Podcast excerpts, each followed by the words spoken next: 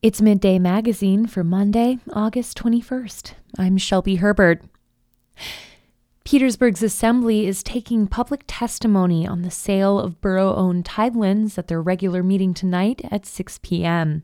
They'll also resume negotiations with Petersburg's tribe concerning the sale of a different plot of public land. Here's more on tonight's packed agenda. The Assembly is scheduled to take comment on the sale of borough owned tidelands at the start of tonight's meeting. John and Sherry Weekon filed an application to purchase a lot at 103A Dock Street that they currently lease for Weekon Enterprises Incorporated. The Borough Code says they need to prove that the sale benefits the public in a way that couldn't be realized through leasing the land. Petersburg's Planning Commission recommends that the Assembly approve the sale, though the Harbor Advisory Board recommends they go forward with some restrictions.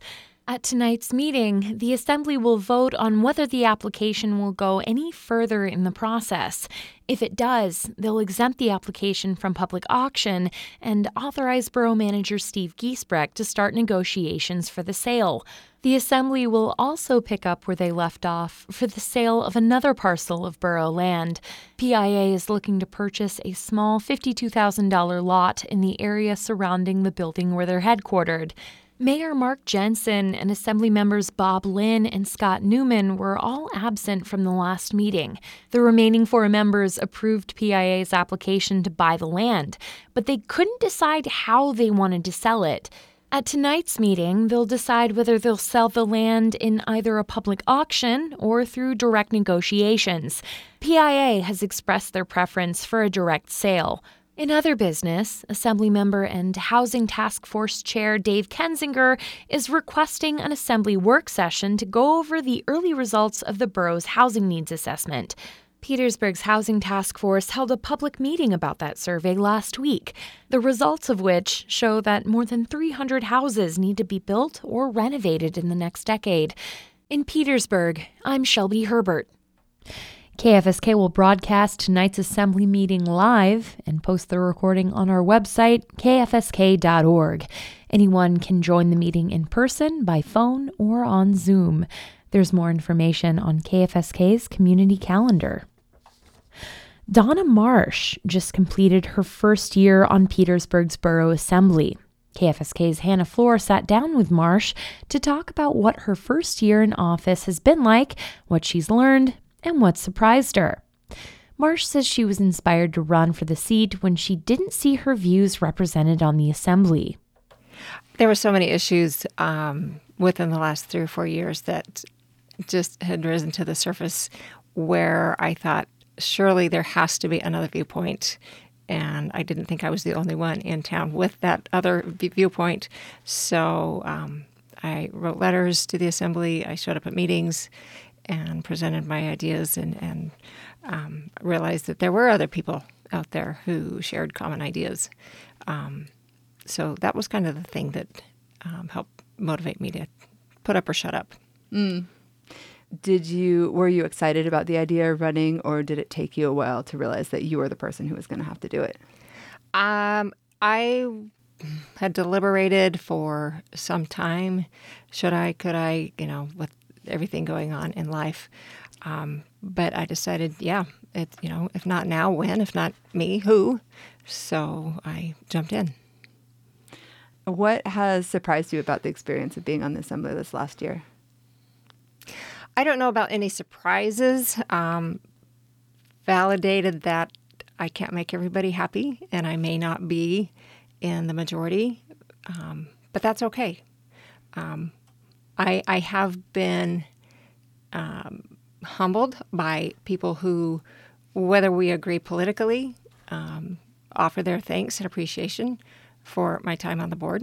So um, that's always nice to be appreciated. And, you know, I, I think it's easy to find where people are divided, but I think more often we have things that are common. And I think those are good things to build on. Um, I think people in town, regardless of their political stripes, um, want a really awesome community, and and we've got that in so many ways.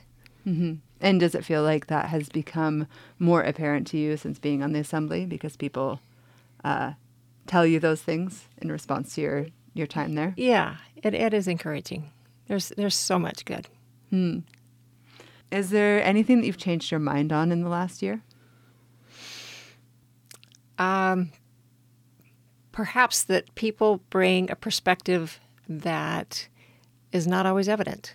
Um, you know, for example, I am not in favor of the new hospital. I think it's too grandiose an idea. I think it's going to be a fabulous facility, but I think it's too much for Petersburg. I don't think we can support it, sustain it, maintain it, fill it, fund it. Um, so, but those who are passionately for it um, have a unique perspective as well. And I appreciate that. And I appreciate the need that we've got an aging facility where we are, and there needs to be some improvements. It sounds like you're saying that you see that those people who are for it are for it in good faith. I, I believe so.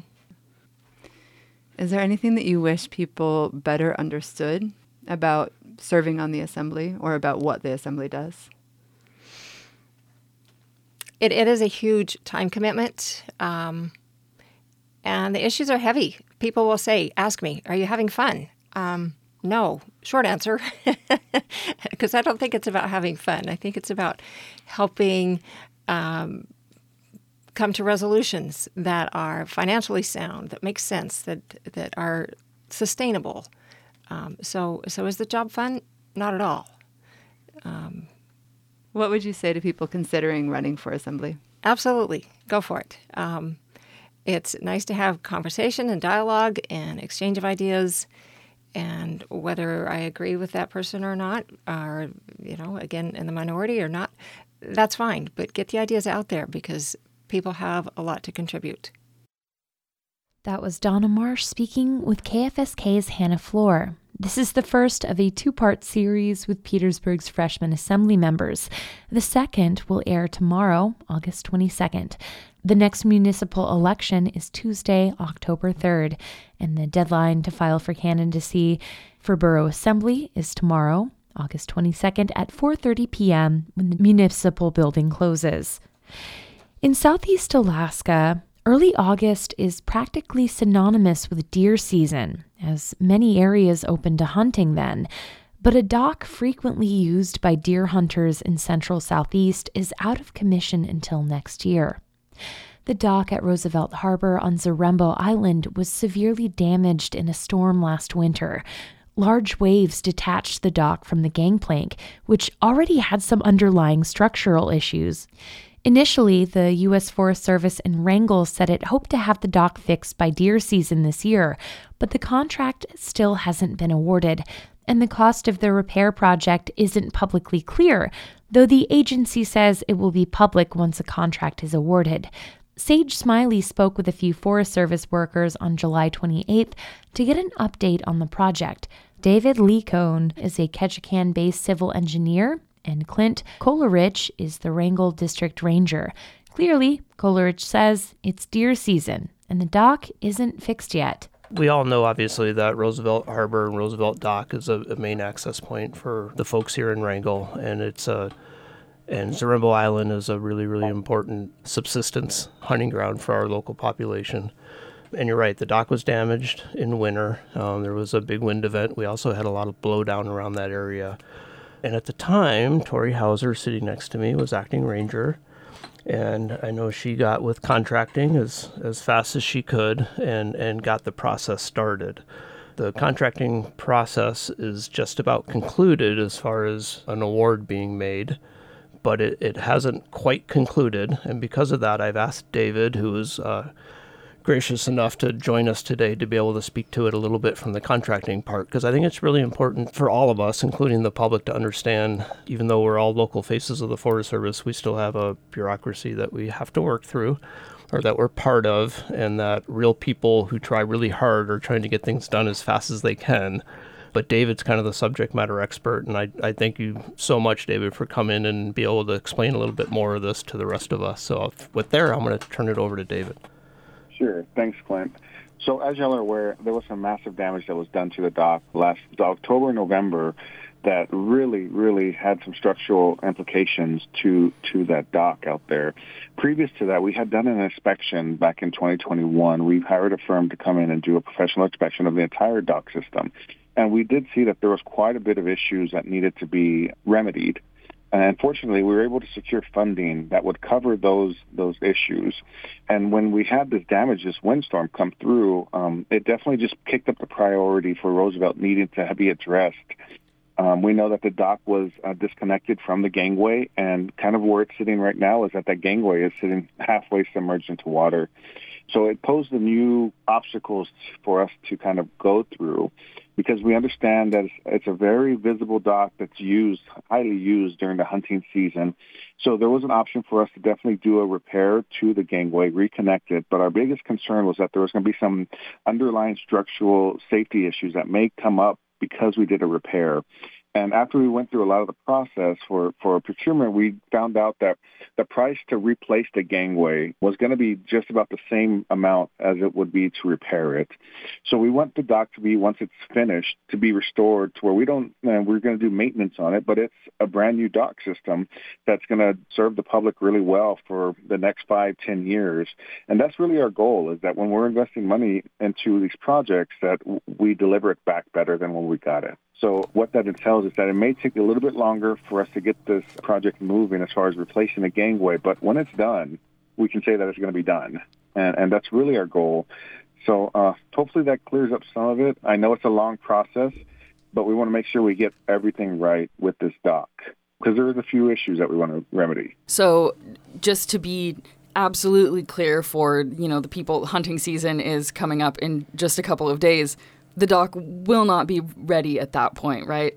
Unfortunately, it won't. It won't. We want, to, like I said, the contractor needs to mobilize. We're shipping up a pre-manufactured uh, new gangway up, and just the procurement, the logistics to get that up. We're going to miss the hunting season, unfortunately, this year.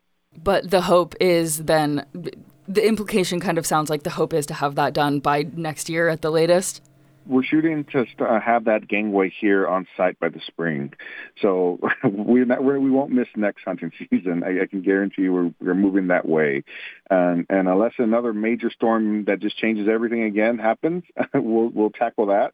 But right now, the way we're kind of scheduling it out is that we will do a lot of the uh, work around the gangway by the finish of this year, and that gangway once it's barged up we're going to take it right out there and get it anchored up and, and reconnect it to have that dock ready to go. Perfect. Well, thanks so much for clarifying that and for taking some time to be a part of this interview and add that contracting perspective. We really appreciate it. Sure. Th- thanks, yes, Dave. Ma'am. Thanks. All right. Y'all have a good one. You too. Goodbye. That was Sage Smiley speaking with Wrangell District Ranger Clint Kolarich and Forest Service Civil Engineer David Lecone. For hunters heading to Zarembo this fall, the rustic boat launch at Roosevelt Harbor is still usable for landing crafts to potentially move vehicles on and off the island. The St. John's dock on the northwest side of the island is still available for boats to tie up at, although that's a much longer ride from Wrangell. Alaska's senators brought Senator John Boozman of Arkansas to Kodiak this week. Boozman is the ranking member of the Senate's Agriculture Committee and is on tour to see what farming looks like around the country. As Brian Venroy reports, the Kodiak visit was a chance for him to see what food security looks like in Alaska. The three senators arrived on the island, and one of their first stops was the Kodiak Harvest Foods Co op. They asked staff and volunteers some questions about how the co op supports local farming and walked around the store to see what locally sourced goods were available. Senator Dan Sullivan says visiting smaller communities keeps public figures grounded as they write policy from their offices in the capital. Co ops and locally grown produce strengthens communities and helps us with our food security, which a lot of you know, senators are unaware how kind of vulnerable we are in a lot of ways with regard to food security. Sullivan says one of his priorities is to add fisheries considerations to upcoming farm bills. He says he wants fishers to have access to programs in a similar way to farmers when markets aren't in their favor. Senator Lisa Murkowski says farming in Alaska looks extremely different compared to the contiguous U.S. It's usually on a smaller scale, and the state has a shorter growing season. She says the Kodiak stop of the tour is their way of introducing Senator Boozman to Alaska's fisheries. When we're talking about food, we should be talking about seafood. So, what are we doing to incorporate seafood into the Farm Bill? So, it's a great opportunity for him to see firsthand what this means. We're going to be looking at mariculture operations, kelp, oysters, um, and just the potential for, for growth across our state. Senator Boozman says fisheries are a unique industry to serve and understands the Alaska delegation's sentiment about providing more opportunities for fishers. We're also going to be talking to the uh, fisheries. You know, they have lots of problems, and fisheries are kind of unique. They don't really have a home. You know, they're divided amongst all of these committees, and so we'd like to, to help out, see what we can do in regard to that industry. Boozman says his Kodiak visit was brief, but was glad to meet with so many people and try to relate with them in his tours. It's very different than Arkansas, but I think the people are very much the same. You know, these are hardy people that very individualistic. The senator from Arkansas also met with seafood processors while they were on the island. Boozman even visited a farm in Ouzinkie, a village of fewer than 50 year round residents, to show him what agriculture looks like in some of the most remote places in the state. Boozman is also planning to visit the Alaska State Fair before leaving. In Kodiak, I'm Brian Benoit. For KFSK, I'm Shelby Herbert.